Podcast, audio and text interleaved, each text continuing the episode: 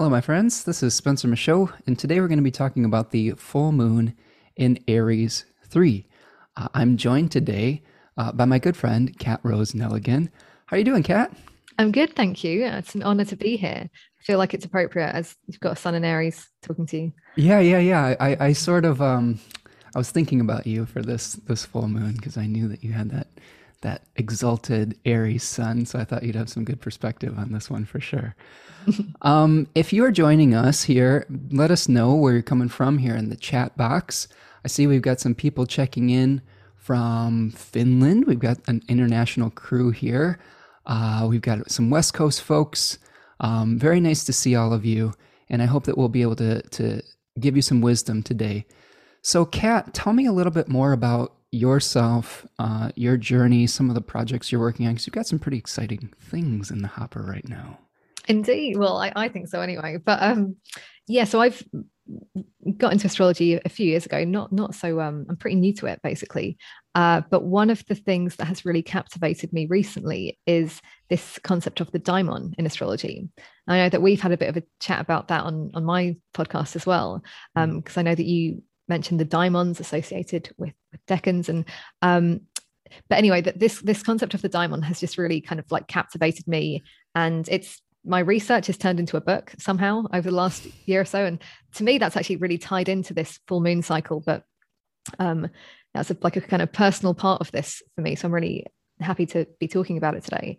Um, yeah, and and the daimon can be thought of as you know a spirit guide. A lot of us have kind of come across this concept of having a, a guiding force in our lives or a little sidekick that can take us by the hand through this life.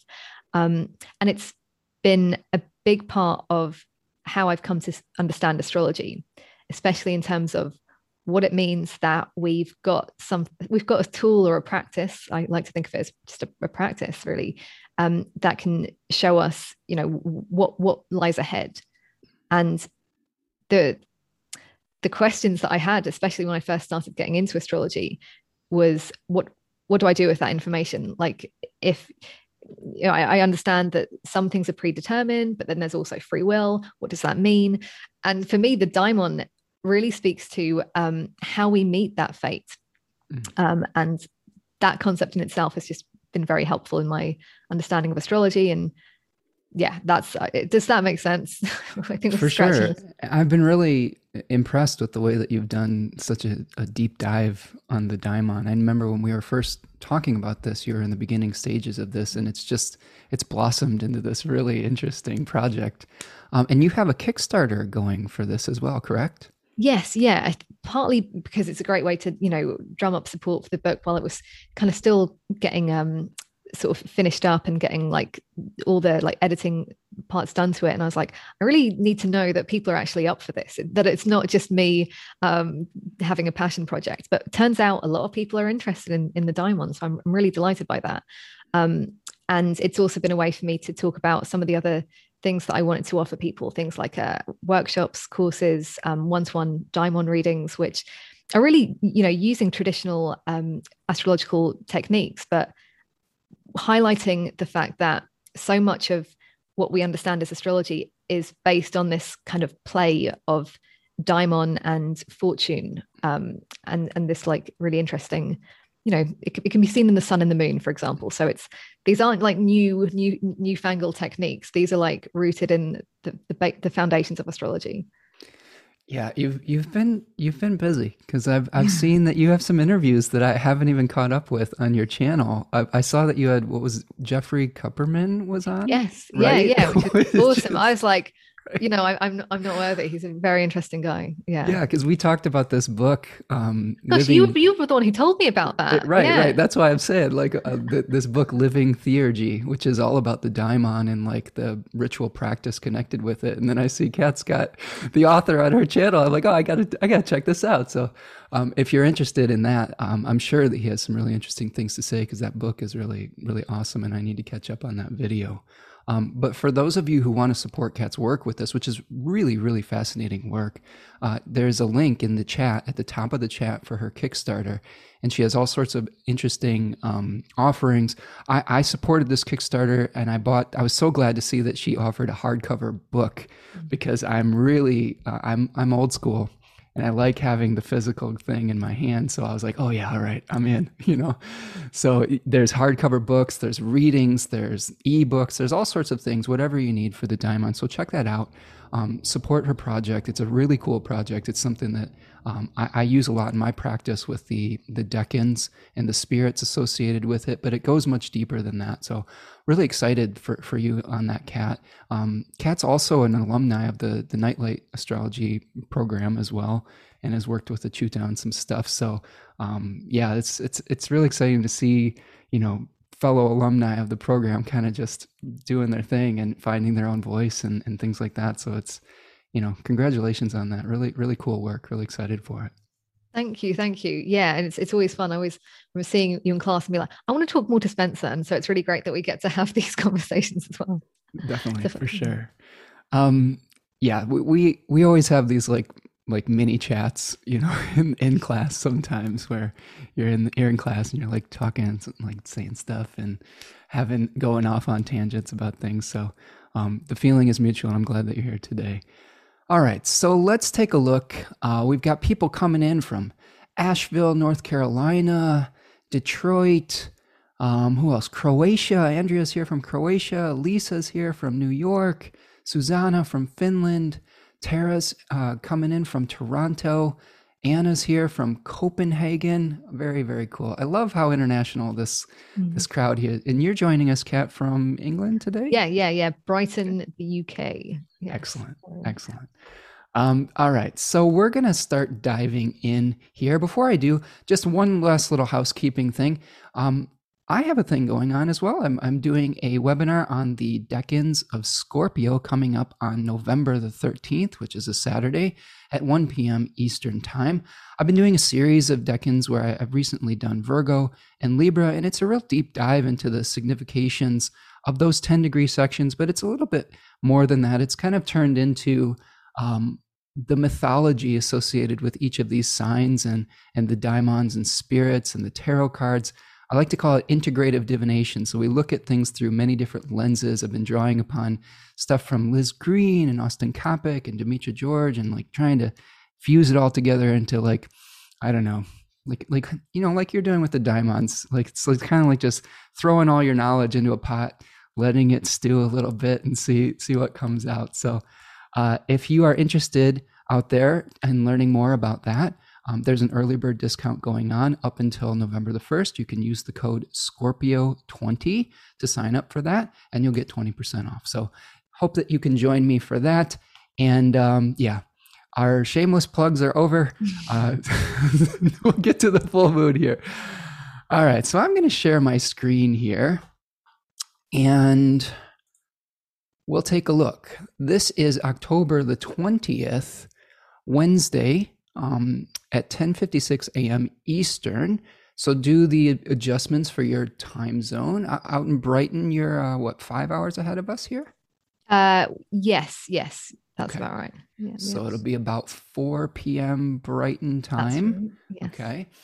Um, any initial thoughts about this full moon? We've got the opposition of the sun in Libra and the moon in Aries. Uh, a number of planets recently went direct. What do you think? What are, what are some initial broad strokes that you've got for us today, Kat? So, broad strokes for me, I mean, my eye was obviously drawn to that Mars in Libra, but also that square with Pluto. Um, and my kind of like summary, and, and I'm, we, we can like pull it out a little bit. Yeah. But for me, this speaks to like some some real built up um, tensions, resentments, even like trying to hold a lot of things down, trying to keep that peace. Like that's the the, the sort of Libra side of this. Um, but you know, ever since that um, new moon in Libra, I just feel like now we've we've done our best to keep it in, and now mm. things need to come out, and that might be kind of explosive and um, and challenging. Uh, I also had like this idea of cutting ties, mm-hmm. ending relationships, uh, but also, sorry, I'm just going to throw a lot of things out. Yeah, yeah. Agree, agreeing to disagree. Yeah. Um, and even, and I heard this in a song lyric literally a couple of days ago. Can we disagree to agree? I was like, what does that mean? And and it just made me think of this this Hmm. idea of we might need to have some conflict if we're going to reach an agreement at all here. Yeah. Um, so so that's those are some of the some of where I'm at right now with this. Yeah, I like that. Um, I mean, I don't know if I'm gonna like it when it happens, but I like the way that you've analyzed that. Um, I mean, I think the first thing that comes to mind, you know, piggybacking off of what you were saying, is that this initial new moon cycle that we're seeing come to fruition uh, had some really challenging stuff in it. It had Mars conjunct, you know, it was it, it was right on this fixed star called Algorab, which is a sort of challenging fixed star. I mean, anytime Mars, I think, gets in the mix here with these Libra planets, um, you know, it, it's really uh, making it difficult to come to a consensus or, or to find that that equilibrium or that balance. It's separating us from that beautiful agreement that we're hoping to get to. And um, you know, we talked last week, or not last week, the, a few weeks ago, with Mel Lafara about, you know, there's a lot of contract negotiation type of things from this new moon, and it, it those negotiations may be fraught with a little bit of peril. And here we we've been trying to find the um, you know the right proportion for each side, but at, at some point you have to kind of advocate for your own needs as well, right? And I think that my my broad strokes would be, hey, this may be the time to say, you know what? We've been really trying hard to to find this like totally fair, totally equal type of experience, but this is really what I need to like mm-hmm. have a, this work. And we may have feel, I think I think we may feel a little bit like we've given too much on some level. Now it's time to to reclaim a little bit of that, I guess, power you could say, which will will piggyback off into the the animal I pulled, which was the jaguar. So we'll talk about the lessons of integrity and reclaiming our power. Um, No, I, sorry, go on. no, go on. No, I, I just I love what you're saying there, and the image that came up for me was this idea of we're sort of backed into a corner here. Yeah. We don't want to like be super assertive necessarily, and and um, kind of ruffle any feathers. But at this point, it's like we've we've tried the other avenues. Yeah. Is that kind of what you? Totally. And, and I, I think that, you know, you, you made a great point about Mars being a, a player in this lunation, not only because it's the host of the moon, but because it's making and applying square to Pluto. So, you know, many planets over the last few weeks here have been going through that square to Pluto. And, you know, th- those two decans, you know, the third decan of Libra has to do with uh, th- that daimon, Nemesis, which was the restorer of right proportion. It was sort of a uh, an avenging goddess, you know, where it said it's going to give you what is your due. Okay, so that that's more of the the more objective perspective is saying whatever it is that you've done, you're going to receive your your due from that, whether it's good or bad. It's going to like check the excesses of Tyche or fortune and be able to restore that right proportion. Now, all of those planets in that third decan of Libra here that we're seeing are making that square to Pluto in the third decan of Capricorn. Now, that decan, I always like to think about that as the administration of power, of authority, right? Of bureaucratic systems. I think that's one thing that comes up. So I think that we're trying to make all these micro adjustments in the third decan of Libra, and we're running against the corruption, Pluto, in the system and the like, you know, the arguments that we have to to have to be able to work within some kind of I, I think the word that comes up is red tape. Like this to me is like, hey, you know, you're you're battling with a very entrenched skeletal system. Um, I wanted to share this with you because this I'm reading this. I love that you share. I get in Kat's newsletter. If you're not signed up on Kat's newsletter, sign up for it because she shares what she's reading each mm-hmm. week, which for like a bibliophile. Sometimes it's, sometimes it's really embarrassing. I'll be like, it's been the same book for several weeks because I just haven't picked up any. That's okay. Yeah, because it's you know you got to absorb it. You know, um, I might have to to steal that and be like Spencer's book club or something because I've been I've been absorbing Liz Greene lately, The Luminaries and last night I was reading and I came across something about Saturn. And this is, I think this is apropos because Pluto is in Saturn's house right now. And I just wanted to read a little tiny little section because Liz Greene is talking about um, sort of like Saturn as a daimon, as the host of a solar heroic journey. So in this book, she talks about the moon more as like a instinctual awareness, more related to the body, more related to an environment. But she talks about the sun not necessarily as character, but as this like, uh, you know, kind of Joseph Campbell esque mm-hmm. hero's journey that is informed by the planet that hosts it. So in this journey with the sun, we have Venus informing the journey, mm-hmm. right? In Sagittarius, maybe we're on a journey for truth, a journey for belief. Um, with and it's conjoined the South Node, so maybe we're letting go of some old beliefs to move forward.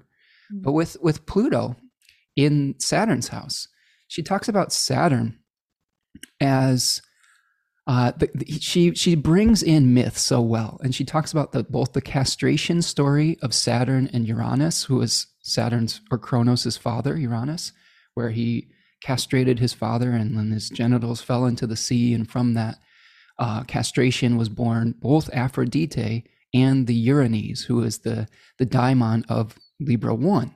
The, the they were basically uh, these monsters that people prayed to to punish uh, criminals that went un, uncaught or something of that nature. So uh, the interesting thing that she says about Saturn, though, is that as castrator, and as the swallower, swallower of children, we are by by castrating, we are eliminating future possibilities by concretizing something, by bringing something into form and into structure, into law, whatever it is. We're saying, okay, we're going to eliminate all the other possibilities and make this thing real, right? And I thought that was so brilliant, the way that she was talking about that.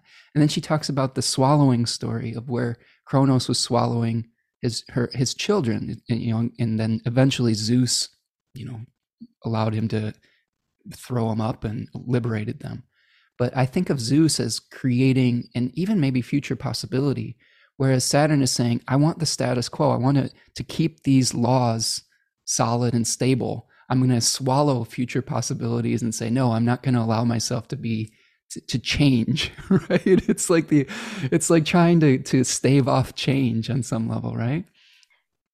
Yeah, no, it's interesting. I mean, as you're saying that, what I was thinking of is a bit of a conundrum with with Libra, which is by saying yes to one thing, you're saying no to everything else. Yes. And I think Libra doesn't want to do that which is interesting because Libra is the exaltation of Saturn. But right. you know, I'm tying my brain in knots here. But th- that's that's interesting. Yeah. Um, Go ahead. I, I did also want to talk a bit about Jupiter in this mix because mm-hmm. for me, this that especially that that that Mars Jupiter trine, um, which is also part of this, mm-hmm. um, a sense of like ramping up that sense of what is right, like almost self righteousness, which it kind of ties into that Pluto story as well, because let's say we come up against this red tape. I mean, everyone seems to have an, an opinion about, you know, whether it's the government or like how are things being done in the world right now. That's more, more maybe more so than at least in my life right. ever before.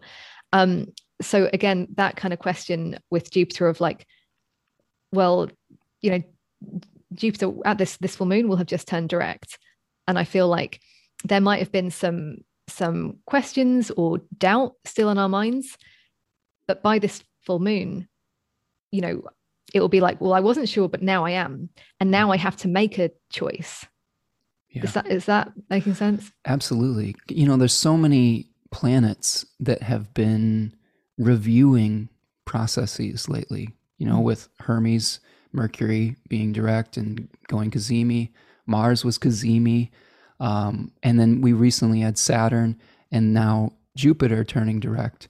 All on the like two days before this. Mercury and Jupiter are going to be turning direct on the same day. It's going to be a big day. Yeah. That's going to be Monday, the 18th.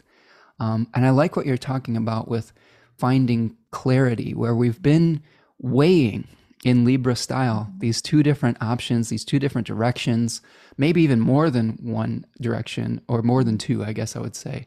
This is one thing I talked about in my Libra Decans webinar is, and this was piggybacking off another Liz Greene story where she was talking about um, myths with people that had to make really difficult choices and one was the myth of Paris, who had to, to choose and give the golden apple uh, to the fairest of the three goddesses, Hera, Aphrodite, and uh, Athena. And he, he, you know, this this was Liz Greene's great point, though, is she said that Paris, it's not that Libra, aka Paris, can't make a choice. It's that he's nervous that when he makes a choice, he's going to feel the wrath of mm-hmm. the, the, the one he didn't choose. Do you see what I'm saying? And I, I think that that to me might be Libra in a nutshell. It's not that they're just wishy washy, indecisive. It's that they are actually really considering the ramifications of the choice that they are making and what they are rejecting. Does that make sense?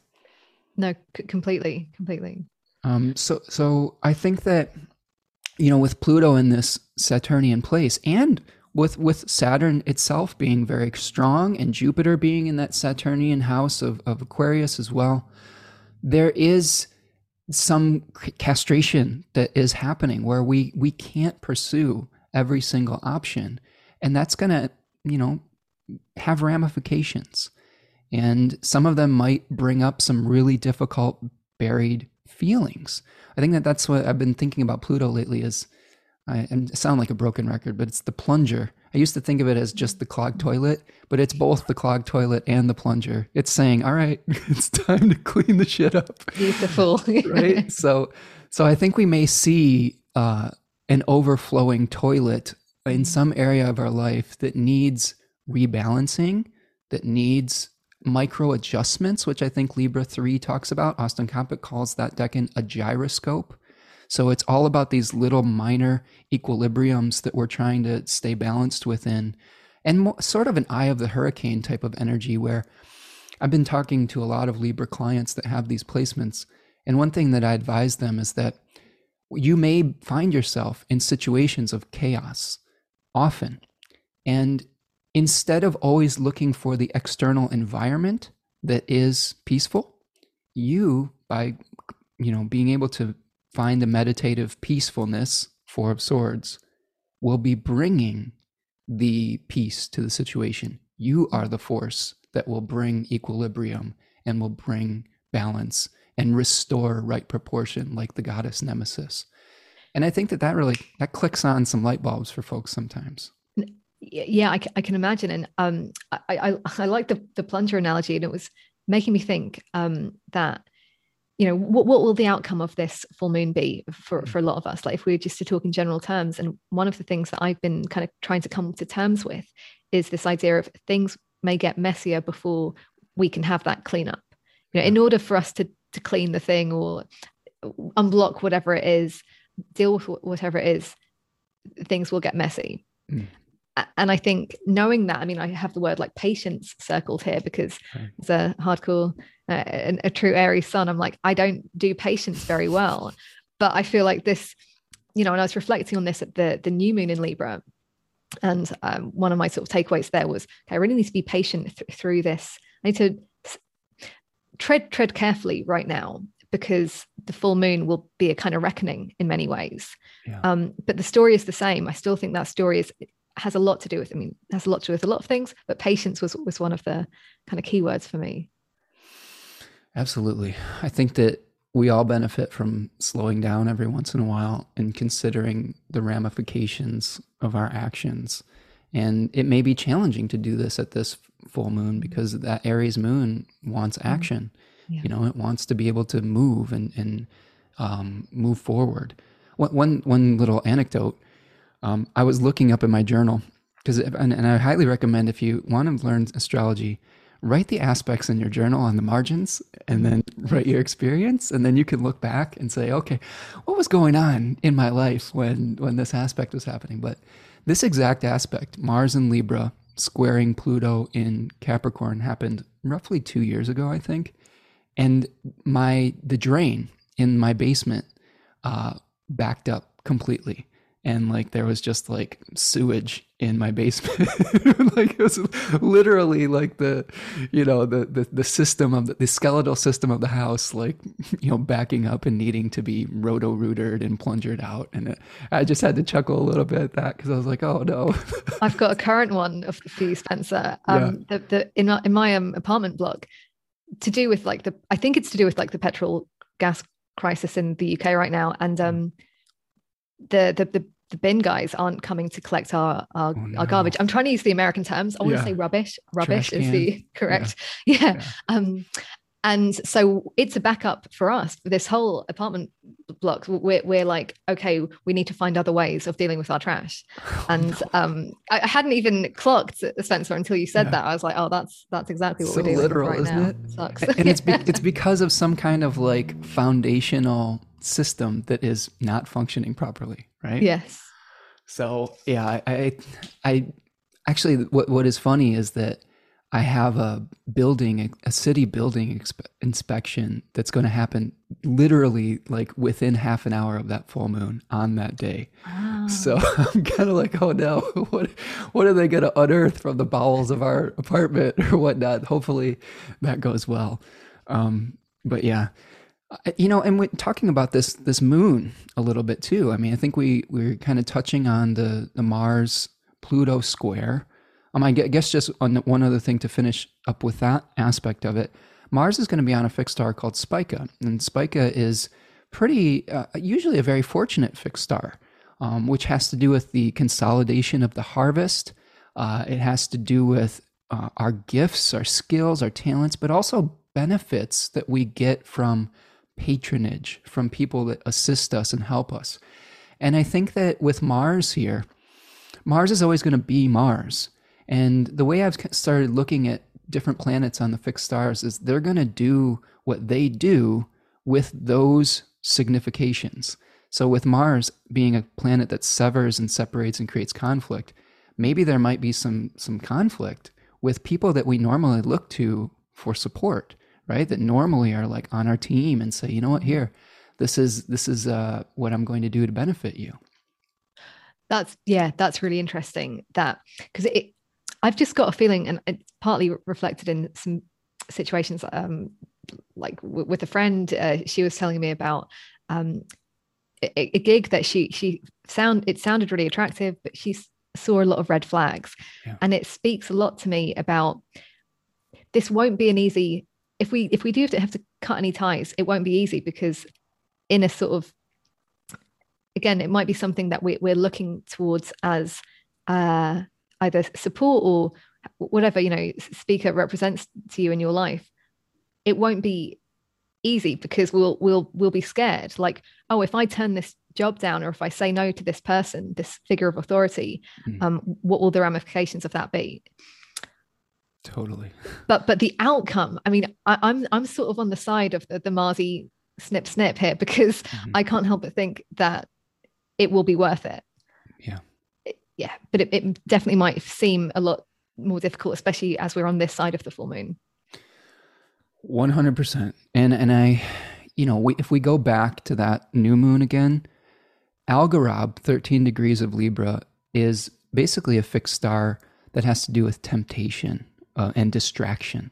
And I think that we've, and I know I've personally been presented with some opportunities over the last few weeks that could be about partnering that I had to do maybe even more divination on and more meditation and reflection on because I knew in the back of my mind this new moon was on Algorab. This is one that could be like mm-hmm. it it seems attractive, but it may be taking you away from a sacred task that you've been given, right? And, and we may see this come to fruition at this full moon where you say, you know, this is an, an attractive opportunity, but like you said, you may have to pass on it to be able to manifest sovereignty you mm-hmm. know and i think that that this is another thing that i'd see with aries the journey of the aries decans and the aries cards is separating mars from the collective to to become an individual sovereign powerful you know point of consciousness and then this third decan that we're seeing here is venus ruled so we have a Mars decan, a solar decan, and then a Venus decan. So you separate through conflict, saying, This is what I'm not, right? To be able to infuse into a body later with Taurus. And then we are able to, to rule in our own worlds of uh, Aries 2, so to speak. And then in the third decan, we're trying to gain a following. We're trying to say, Hey, I've established this individual sovereign state do you want to come live here? Do you want to, you know, be on my side? And and it's through charisma. It's through eros, the daimon eros that is associated with this decan, that maybe we are, we are able to win over some kind of hostile crowd, right? Like Austin Coppock talks about a comedian that's that's using humor and charisma to, you know, win over like a skeptical, hostile, you know, I don't know, collective. And um, I think of like, uh, you know, this is also, I wrote down in my notes, like sex appeal type of thing, where you're kind of using just your, your wiles to be able to seduce people. Um, Marilyn Monroe had this placement. She had Venus in this decan of, of Aries. So you can think of that kind of energy of Marilyn Monroe and the way that she would just look at somebody and, and, and, you know, make them come over to her side of things, you know? Oh, I love that. And it also makes me think that well, it's a reminder that at least this, maybe at least th- this decan, Aries isn't about conflict for conflict's sake. Mm-hmm. There is something on the other side, like you said, whether that's you know asserting some kind of sovereignty. Um, it, it's a nice reminder of that, particularly um, as you're describing it. Well, and, and that that may be the Jaguar's message for us with this is that you know we are powerful beings, that we are uh, unique that we have these we have beauty that we can share with one another they, there's one little factoid with the jaguar the little spots that they have are called rosettes mm. and austin coppock's name for this decan was a burning rose and i thought that was an interesting mm. synchronicity yeah. so it's like you're you're showing off your your own innate beauty and that will that will give you uh, um, that will bring you the followers that you need. I think that that's that's something that I Ching was talking about. We'll get to that in a second, but it's like if you are being yourself and if you are having a true heart, right? If you're mm-hmm. uh, acting within your own integrity, then you don't need to really do much more than that. You you will gain the right type of support rather than having to flatter support that may lead to uh, entanglements that you might not want to be part of and and this is a massive thing about aries as well. There's a lack of tolerance for um, what, what libra does you know on a very on some level very well is okay i'm gonna you know let's say it's keeping as many people as possible happy. Yeah. well aries doesn't want that if that means that some of the people are like false in some way. Right. Right so so it's that classic story and i think a lot of us you know who are unfortunately in the mire of social media, um, there is a sense that we we actually it, it's not about pleasing everyone. That the most the highest thing that we could aspire to, at least I, I feel this, is doing our own thing, and then the right people will will find you. If if you're not for everyone, which you won't be, that's okay too. Yeah. Um, and I think I, I think Aries can do that. That's that's like a strength of this. Spoken like a true angular Aries I'm, sun. I'm. I love it. Well, that's why you're here today. You're you're helping to teach us what what an Aries would do. You know, WWAD. What would Aries do at this at this full moon? Um, because you know we're we're all mired in this solar Libra energy right now, where you know our collective um, aspiration maybe might be to to find some win-win situations and might be to find these uh, peaceful solutions. I think one of the things that Aries can teach and balance Libra energy is that sometimes you have to have necessary conflict to be able to find those solutions to bring peace. Sometimes you have to fight for peace you know? And i think that that's there's definitely an interesting paradox and equilibrium with that and here's i think one of the keys that i learned from my deep dive in libra is that if you don't advocate for your half of the you know contract that will eventually breed resentment Mm. And then that resentment is going to eat you alive inside and eventually lead to future conflict. So by by embracing the necessary conflict in the beginning with your authenticity, you avoid future bigger, nastier, you know, more maybe even passive aggressive, challenging stuff, right? That's the beauty of Aries is sometimes you just get it all out on the table and like, all right, take it or leave it uh, fuck you. Okay. like, you know, like, okay, that's okay. I'm fine. I'm just going to go do my thing. it's, I don't mean to be crass about it, but that seems like what there, there would definitely would be a bit of potty mouth with Aries. Yeah. Right. Yeah. It'd just be like, you know, okay, shove off. All right. I'm just gonna go do my thing. Thanks for thanks for coming to my TED talk. right.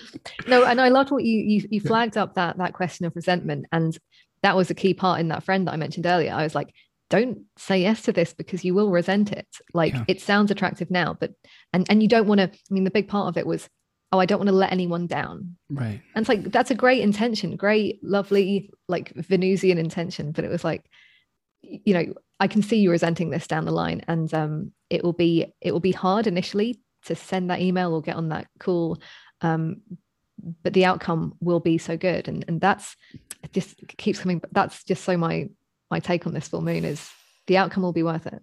Yeah, I, I feel it. And I, I, you know, like I said, I've had a, a little opportunity I've been wrestling with over the last week or so where I had the opportunity to, to partner Libra style with somebody. But, uh, you know, after considering it, I, what I had to think about was I actually have a lot on my own plate right now. And I, and I don't think I would be able to take on more, number one. And number two, I'd gotten into situations like that before where you know, I'm a I'm a Leo ascendant, so kind of like being my own boss, you know, like, where I know that eventually I'm going to be like, oh, I I want to be the the. It's not that I can't work with people; it's that I would prefer to be the the final say. Does that make sense? Yeah. And like I think that's sort of maybe a little bit of an Aries thing too, where it's like we can work with people and delegate and, and have some partnerships, but at the end of the day, it would be easier if we just like had the, you know, okay, well, yeah, that's fine, but we're going to be pressing the final go button here. And and you don't want to risk that get it getting to that place where you have to have that right you know that that conversation i mean regardless of sign it's like i think it's it's the solar thing and that's what i think aries and leo can can both really relate on yeah. it's like we are yeah anyway can continue well and i don't even think it's necessarily a power thing i think yeah. for me what it is is that i have a certain standard and belief system that i want to infuse in all of the work that i do and i'm really stubborn about compromising that standard. And i want to be able to to hold myself to that standard and that like you know belief system without having to dilute it Mm-hmm. And one thing I have found, and this is something that I had to wrestle with, is that every time I choose myself and my integrity, there's two things that happen. One one thing that happens is that I can feel good about that, number one. But the second thing that happens is that it may slow down the process of growth because maybe these opportunities could you know have a, a, a, momentary boost but at the end of the day then i'll not feel good about it and mm-hmm. and i think that you have to overcome that impatience to be able to stay true to your original vision because eventually if you're true to your original vision to me the, the definition of integrity is having a, a similar expression of what who and what you are and what you feel inside and your outer expression right mm-hmm. and if you keep true to that vision I think what we're both saying here is mm. that you will attract the right people. You will attract the support that you need because they know that they can trust you to be true to that vision. And that's Eros in, in a nutshell, too, is There are two arrows that Eros, Eros has. One is a golden tipped arrow that inspires passion, lust, and attraction. But there's another arrow that's made of lead. And this is something that people don't necessarily um, recognize in this story. And that, that creates disgust, that creates repulsion. And, and he had the ability to do both. And I, th- I think it's really fascinating to see that, that may, both of those things might be active during this, this full moon. Oh, I love that. I mean, it makes me think of like Venus generally anyway, because it's not just what we love, it's also what we we don't love. Right. Um, yeah, because you're going to have to say, you know what, this is me, but this is not me. And that's mm-hmm. okay. Mm-hmm. You can figure out what is you and what is not you. And then we can allow each other that, you know, that's where you were talking about agreeing to disagree or disagreeing mm-hmm. to agree. you know, like, I mean, there's, there's, I think that the, the, what it really boils down to is that this is a multi-dimensional universe and we can, there's a lot of different ways to be. And there's a lot of different ways. There's unlimited ways for the, the divine to express itself within the collective. And it's all unique, it's all um, fascinating and, and interesting. And we may not agree with every facet of it, but that's okay because that's part of our journey of individuation, our solar individuation, right? Um, yeah. I, I really love combining uh, planets with their domicile and exaltation lords to get like a, a vibe of a sign. And, and I go ahead. No, go on. Well, just just the Mars solar and like combination for yeah. Aries really resonates, like separating to become an individual selected point of consciousness. It's it's funny because I was having similar thoughts, but it was about the the Libra, Venus, Saturn stuff and go. how like the deeper you get into any of these signs, the more clear those planetary rulers come out, come forth. So it's, yeah. fun. That's like this is what astrologers do for fun. yeah. well, yeah. In like in just to to expand on that point you were making about Libra, when we have Venus, Venus wants to unify things that have been separated. Saturn is you know, casting things into exile. But I think that really a deeper meaning of Saturn after the, you know, learning about Nemesis and the Erinyes and Horkos and all these different daimons is that Saturn's exaltation in Libra is about restoring right proportion and equilibrium. I think that's really what Saturn is really loves doing in Libra. It's saying, this is excessive. We're going to bring this, we're going to increase what is lacking, but also decrease what is excessive. I think that's something that I found that reflects the receiving what is your due like you could receive a punishment with Saturn, but you could also receive the rewards of hard work over time for your patience. I think that's another thing that you can think about with the gifts of Saturn. Mm-hmm. Um, I don't think it's 100% like just, oh, this is a, an authoritative father that, that is always trying to knock us mm-hmm. down a peg, you know? It's like, um, I think it's Lisa said here, Saturn is the fulcrum of the balance. I yes, love that. I think that's yes. a really nice way of Yeah, because it's the structure, right? It's the it's the the thing that supports the movement, and it says there's the point, the center point. Yeah, Lisa. Uh, Lisa has some Libra stuff in her chart without giving up too much away, but Lisa's living this. She like, so she gets it. Yes, for sure. Um, okay. Do you, so any other things that we're seeing here in this full moon experience? those were my main points. Um, I think we covered a lot. Yeah, uh, just on just the planets. Just one more one more thing here I, it, with Jupiter. This mm. this is you were talking about bringing Jupiter in the mix with a trine. Yeah. Um, this decan of Jupiter is consecrated or syncretized with the uh, Seven of Swords, and that's where we're leaving the past behind and we're untying, excuse me, karmic bonds. So Jupiter, to me, the way I'm viewing Jupiter in a chart now is Jupiter is a solar sect planet. It is related to conscious action that we take, and it brings us good fortune via the conscious actions that we are taking, or honor or merit. Whereas, like Venus is maybe it's lunar, and it may be the things that come to us that we are receptive to, maybe through not anything that we even did you know, sort of like Mars bringing us misfortune the same way. Uh, and Saturn being solar relating to, you know, receiving our due from our actions, our previous actions.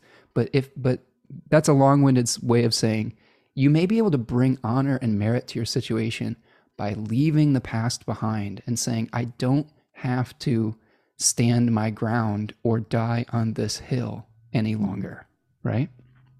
Yeah. Yeah. I mean, it, it was just kind of making me think that, that that's that's huge. I mean, it's something that I speak a lot about um, with, with a friend of mine who I think a problem this could just be like a, Mercury Jupiter story. I'd like to get your thoughts on this. Sure. But where Jupiter can have trouble, like once the story is complete, like, okay, I have my this is my grand analysis of this thing, and and here's here's my new belief system. I've made t-shirts and everything. Mm-hmm. Whereas and, and, like it's it's tricky then to to change that. Whereas the Mercury story is um it never existed in the first place. Mm. We, we, never had that. It was always ever up for debate. Does that make sense? Yes, and and I think that that brings in the the host of the Sun and Mars right now too, with Venus on the South Node, which yeah. is saying, hey, maybe it's time to let go of an old belief that you're hanging on to that so that you don't like say, "Well, I said it, so mm. it's it must be right," you know, type of thing. like, I think that's a Jupiter type of experience too. Like, well, I believe that in the past, so I've I've got to you know stick to yeah. this. And uh, you know, we're seeing this with this nodal axis right now that we're really finishing up the journey of the the North Node in Gemini and the South Node in Sagittarius, where where we've been tasked with increasing our ability to see multiplicity of perspective, yeah. right? And to be flexible with our belief, with our opinion, and, you know, be able to go between worlds and say, like you said with Hermes, it's it's never um, solidified. It's always mm-hmm. there's always a, a, room for a question, and mm-hmm. I find this as a person who has four planets in Mercury ruled signs. I'm always I'm always asking the questions. Like I, I I have a real discomfort with making declarative statements and then not asking 10 questions afterwards. I think you probably saw that in class. no, it's funny because I made this point today. I think it was in preparing for a, for a client reading, but I was like, oh, this is this uh, whatever it was, was it an aspect or a placement? And I was like, this is the kind of thing where um, answers to questions breed more questions. Mm-hmm. And and yeah, that that's what that's making me think of. And um and that, I just I don't think that's a bad thing. I get mad frustrated with it because I'm a moon in Sag, my partner's super mercurial, and I'm just like, mm-hmm. yeah, but I, I that's not the grand thing that we agreed to last Tuesday. That's right. not the grand vision. It's changed. How terrible. Oh, that that that change. It's gonna get that's the one thing we have to accept, isn't it, on some level? Um, yeah. W- one other little interesting factoid that, that came up when you were telling that story is the the new moon on Algorab. Um, Algorab has some significations with dishonesty and, and, like gossip and things of that nature too. And there was a news cycle here in America about a, a, a football coach whose emails had been leaked to the media where he was saying a number of very racist and homophobic type of things. And I looked up his chart. His name's Jon Gruden. He was the coach of the Los Angeles Raiders. Um, and he had Mars. Guess where he had Mars? Guess where his Mars is? I don't know. South Node? What are you going to say? 13 degrees Libra on oh, Algorab, where that new moon oh, was. Right, sorry. Right? So he, he had Mars exactly on that new moon that we had a Mars cazimi, a Mercury cazimi, and it it was exposing his mm-hmm. like you know behind the scenes nefarious like finger pointing and like blaming and all of the negative things associated with Algorab.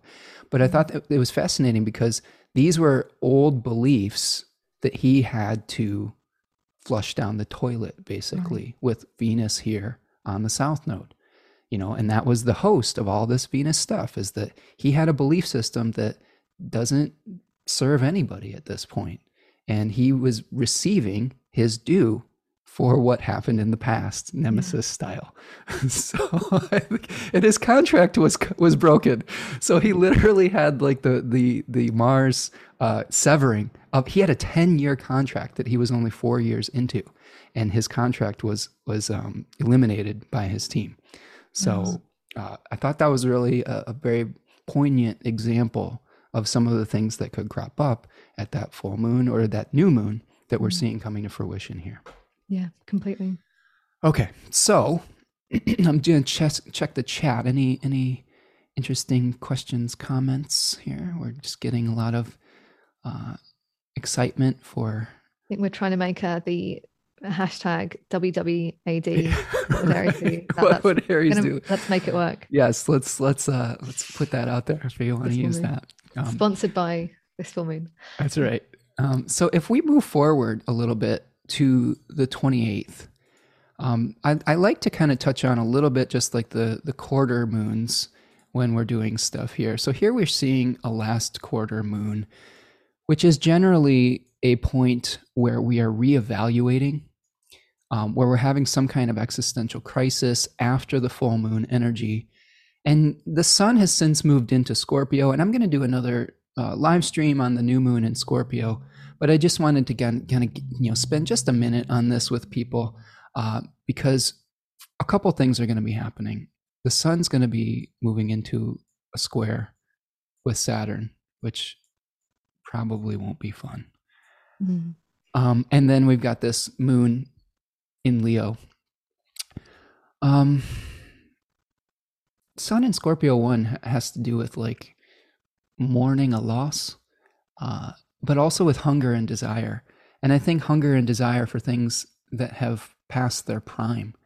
Uh, one thing I wanted to throw this out to you and get your reflections on this, but the Mars separation that happens in Aries is generally to separate from the collective to be able to infuse into a body later in Taurus. The separation of Mars in Scorpio is the separation from the body or of form to be able to return to a spiritual collective in Sagittarius. Does that make sense? Mm-hmm. Yep, yep. And I think a lot of the the stuff that we experience with the Scorpio season is the decay, at least in the northern hemisphere. I know we have to most of our a lot of our significations are based on that, and we have to acknowledge that. But based on returning a form to the earth and saying we have to leave behind this ghost of the past. Mm-hmm. And I think that you know saturn right now is asking us to to take on a whole new like paradigm right when we had that saturn jupiter conjunction and the air signs and we're we're we're still in a more i think a lot of us are still in a mourning phase uh, for this past reality that is no longer accessible and i think part of that is because we don't have the full vision of what we're stepping into yet right yes 100%. Like, what does that look like? What's the embodiment of that? Um, how do we, you know, what are the details as well? Like what the practical, the practicals. Um, yeah, ambiguity, right? When we're in a mm. period of transition, when we're traveling, we are stepping into, like you said, unknown territory, and we haven't really gotten the lay of the land yet. And one thing I'd been talking about with my partner, both of us have Taurus moons, so we're struggling a little bit with the air, the new air age, uh, is that things change so quickly now, and that the previous ways of growth, where you had to, like she and I were talking about investing, you know, like like about like oh, okay, how do we plan for retirement and things like that, and like the previous methods of like you buy some mutual funds and you invest in the stock market and you, you, you save your pennies from doing your job that you've worked at for 30 years that doesn't really exist anymore right? And like all this research is coming up about like reddit stocks stuff mm-hmm. like, super high risk investments going down like a youtube chat, this is what I've been doing, like going down like YouTube rabbit holes of like I'm trying to understand, get wrap my head around like cryptocurrency and all, all of this stuff. It, right. makes me very, very concerned because again, we don't have the the, the new thing hasn't been established yet. Everything's right. kind of up in the air. Yes, I 100% agree, and, and it's making my head spin trying to, as someone who's fairly risk averse, trying to figure out what is this new air consciousness like cryptocurrency which is the epitome of like the new air paradigm where it, there's no centralization. It's not a solid thing. It's just like literally in the cloud you know? It's all all over the place. Um, and and you're right. We haven't quite figured out what we're what our agreements are as a community around this new necessary paradigm. And i think that that reflects saturn and aquarius is saturn is establishing new laws new ideals new collective aspirations and showing us what the new limits might be. And it's at the very beginning of this journey. It's it's it's not even you know it's still in the first decade here. Yeah and going back to what you were saying about like this like this idea of mourning mm-hmm. what's past i mean I, have done that. I've done that with like m- moving home. Um, even this yeah. year, like um, me and my partner moved in together, and we were we were mourning this previous place. We couldn't even like enjoy the, the newness of the new thing because there had to be a mourning period, even though the new place was obviously better. Yeah. So, absolutely, it's, it's, it's a necessary part of this, and maybe this Scorpio season is is part of that. Well, and then the other thing I will add to that, and I, I, I feel you with the not even being able to catch your breath yet, enjoy the new thing. But with this moon in Leo here, I think that the the, the challenge will be um, a few things: mourning a lost past, right, while also accepting that there are bigger forces in the collective that we may have to make adjustments to for the good of the whole rather than getting fixated on this Leo energy of saying, well, I'm special, so I've always done it this way. So I'm going to continue to do it this way. It, like like your pride getting engaged, where you say, "Oh, well, I said it, you know, so it's going to be right, and I want to do this because, well, I'm the king." And and, and we're I think that there's going to be a lot of pressure right now to release that and say, you know what? This is a whole new time period where our personal actions do, and they, they always have, but there's going to be an awareness of this that our personal actions do affect others. And that for us to survive as a species, like I'm thinking of things like climate change and, and, and you know, all the actions people have been taking with the pandemic is that all of these things that we're doing do have an effect on each other, right? and we can't escape that reality that um, that that's a, a, universal truth at this point. At the same time, without losing our own individuality to a homogenized collective as well. So there's tension. No, that was interesting because I was finding my mind was kind of coming to the conclusion that you were like literally you were saying it and i was tying it back basically to this full moon in that let's say we've made a decision around this full moon um, on a really basic level going back to my thing about like cutting ties or like asserting basically like self-assertion. Mm-hmm. but my note was like self-assertion has an impact. So let's say we we get that that self um you know, assertion part which is represented by the moon in leo. Like okay you've got that. Like winning. Um that has an impact and that's being challenged by you know th- these other things that are happening things yeah. represented by that that saturn in aquarius. Um so yeah, just basically self-assertion has an impact, and I think we're being con- confronted by that at this first quarter, um, sorry, last quarter moon. Yeah, you're going to be seeing the ramifications of that choice at this last quarter. yeah. Um, okay, so that's our last quarter on the 28th.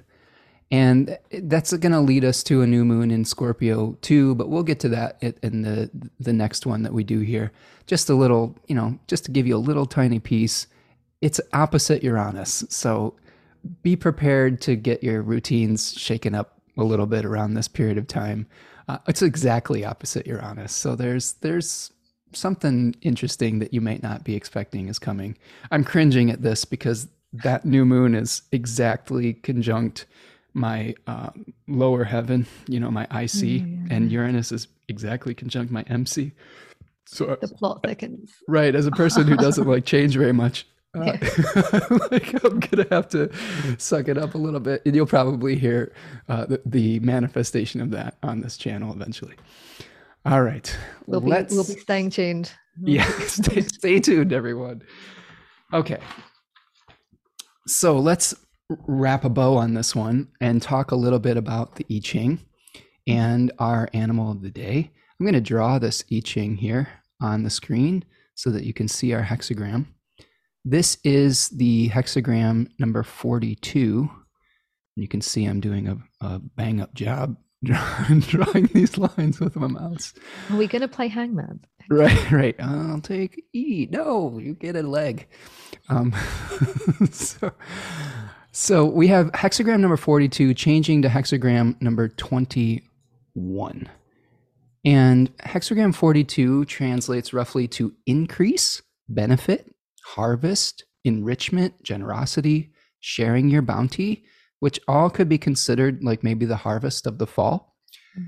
And it's changing to number 21, which translates to biting through, reform, actively deciding, administrating punishments, nemesis style, doing justice, which uh, I just I laugh at it because the, the I Ching is probably my ultimate favorite oracle. Uh, it's just never beats around the bush as far as mm-hmm. what is going on. Um, it also gives us some like actionable, maybe even moralistic ways of dealing with things, which I appreciate as well. Two changing lines.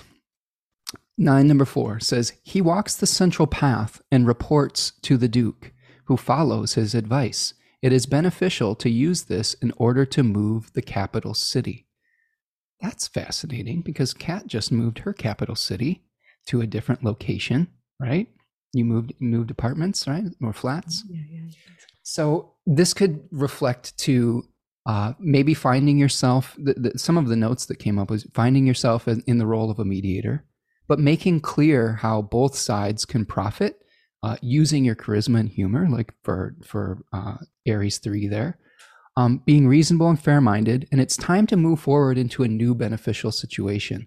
It's we've really been talking about a lot over this 2021, um, leaving the past behind, untying your karmic knots, uh, you know, being true to yourself, and taking the leap into the unknown. Right. One more changing line. If you are sincere and have kindness in your heart, you need not ask. Supreme good fortune. When there is sincerity, kindness is your power. I like that, right? Um, so, what you're doing out of the goodness of your heart without thought of gain will nevertheless bring you influence and, and recognition. Acting without guile, being sub- sincere and kind. Um, if you work, all of it's going to work out if you're true to yourself, if mm-hmm. you're being that sovereign Aries individual, right? Yeah, I love that. And it really ties back to what you were saying. We were both talking about with, um, yeah, being true to yourself, despite the fact that that might not please everyone. Um, it will please the right people and it will in the grand scheme of things, you know, the scales will be balanced. I think having trust around that. Um, and the word that I've kind of got circled, which I'm going to be meditating on, which you said was sincerity. I really, really like that as a kind of little mantra for this for this full moon. For sure. Um, Susanna in the chat is r- telling me that I forgot to put a line in the hexagram, so I am thanking her with my here. with I was like, no, do, do like a self portrait or something. right. Like I'm going to embarrass myself because Susanna is from Finland and she is a master painter, actually. So, so I'll do my little stick figure of her here where, you know, it embarrassed myself. And, you know, this is, you know, this is my little Susanna right uh-huh. here the right. Zoom art at its finest. Right there, you go. so, it's funny. Oh, we're now we're getting a little punchy and cheeky here at the end of the, the thing. So, all right. So yes, I agree. True to yourself. Um, authenticity is the key. Just being able to be yourself, work out of the goodness and kindness of your heart, and and then that will lead to the reform and the the breakthrough. I think, and the the re balancing and equilibrium that you're looking for. Um, and then the last thing we have here, we I think I think we've talked about this a little bit, but you know the jaguar, and the jaguar is a is a alpha predator. It's like you know the king of the jungle on some level, um, and it's very stealthy though. So I think that this is something where you don't really need to announce everything like super loud. If you're pursuing something, maybe it, it will be more beneficial to to stalk it in the night, right? Like secretly. I know that um, you you talk a lot about creativity. I love the way that you incorporate the creative process. And one thing I've learned with the creative process, maybe you can expand on this, is that sometimes you have to protect it like a cocoon, you know? Yeah. And yeah, go ahead. Oh no, it just made me think about like the phases of different people have different theories on this, but you can think about creativity as happening in phases. Mm-hmm. Um, and there's definitely a phase for you know getting your stuff out there and and getting different people's opinion but there's definitely also a phase for like incubating that and and protecting it as you said yeah because because then you're what you're doing is you're you're saying okay i'm committed to this without external interference that might uh, cause doubt you know before it's birthed because you know you're not gonna you know back in the day when you had a baby you know, you're not going to let every single person in town like come over and like sneeze on it, you know. so you want it to survive, you're going to have to like say, "Okay, I'll, we'll see you in a few weeks." And uh, you know, this little thing needs just our attention and our nurturing right now. And that may be another part of this this message as well too is that if I think a lot of the times we put things out before we're hatched a little bit mm-hmm. and um, we allow other people's opinions to uh, cause doubt and to cause us to question what we're doing.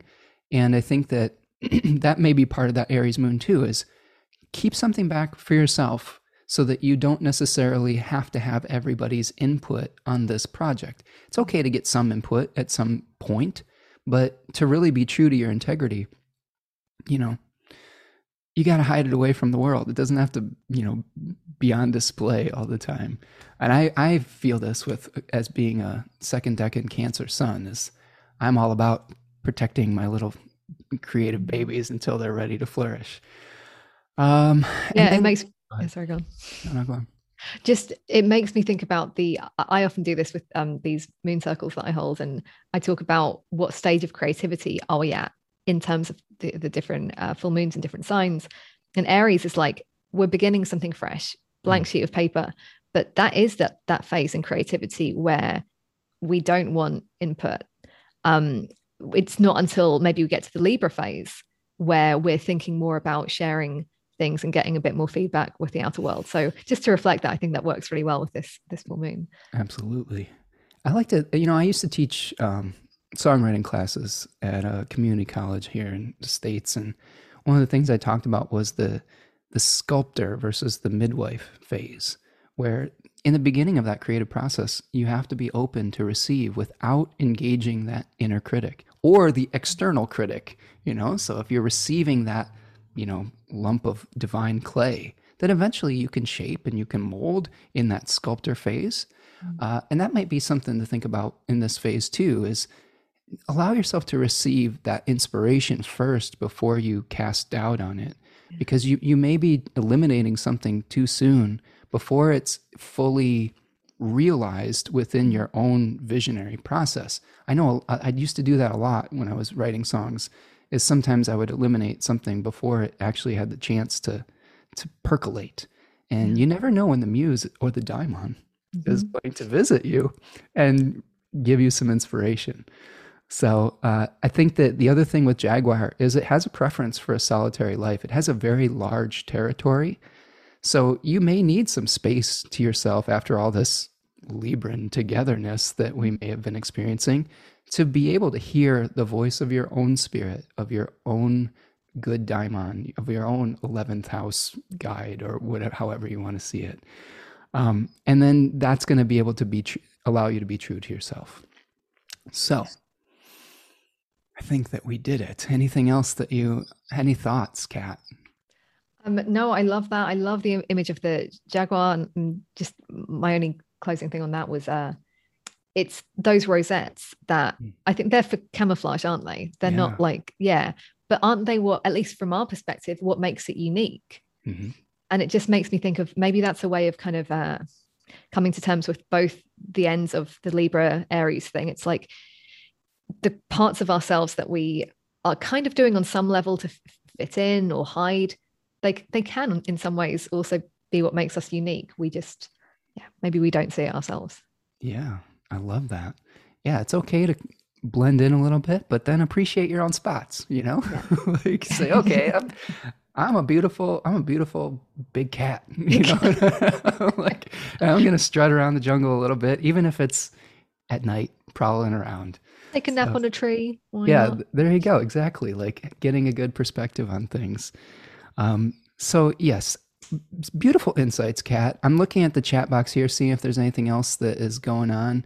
Lisa has a nice comment again saying, I believe there's usually a way to be true to yourself in such a way that everyone wins. Mm-hmm. You just have to stand strong and hold out. Okay, I like that, Lisa, for sure. Elfe says authenticity is the way. Susanna is laughing at my drawing. Okay. Mm. Thank you. Thank you, Susanna. I, I deserve that. but seriously, check out her her art. It's it's awesome. And uh, someday, if I keep saying it on my channel, she'll send me one in appreciation for all the astrology that I've done here. no, I'll, I'll, give her some money someday. So let me know how much I need to send you for one of your beautiful paintings. Uh, Remco says to know, to will, to dare, to keep secret and silent, and to go on. Yes, excellent, Remco. All right, I think that's what we've got. Um, again, support CAT and tell us your website, CAT. Where can we see where you're doing your things and your readings and all these things. Yeah, you can. Thanks, Spencer. Um, you can find me at catroseastrology.com. Um, yeah, cat with a C. All right. I think that link is in the description of this video, so check out Kat's offerings. Make sure to support her Kickstarter. Again, she's got a hardcover book that you can get if you're like me and you like having that physical thing. Uh, that I'm will be. draw you a picture in yours, Spencer. Oh, good. Yes, I love it. I love it. I love it. I love the personalized picture. So I'm looking forward to that. And uh, it's going on until October the 31st, correct? Yes. Okay, so you, you have until October the 31st to support Kat in her visionary daimonic work here. Uh, and again, uh, I'm offering a Scorpio Decans webinar that will be on November the 13th, so you can sign up for that as well. If you are enjoying this channel, a few things that you can do is hit that like button. That really helps the algorithm get out to more people. If you are new to the channel, welcome and please subscribe so that you can know when we're going to be live again.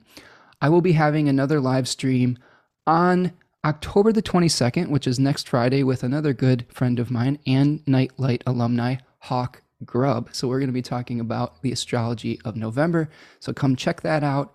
And um, yeah, if you're having trouble with this uh, lunar phase, feel free to reach out to either Kat or myself for a reading, and hopefully we'll be able to guide you through the process and bring you some relief.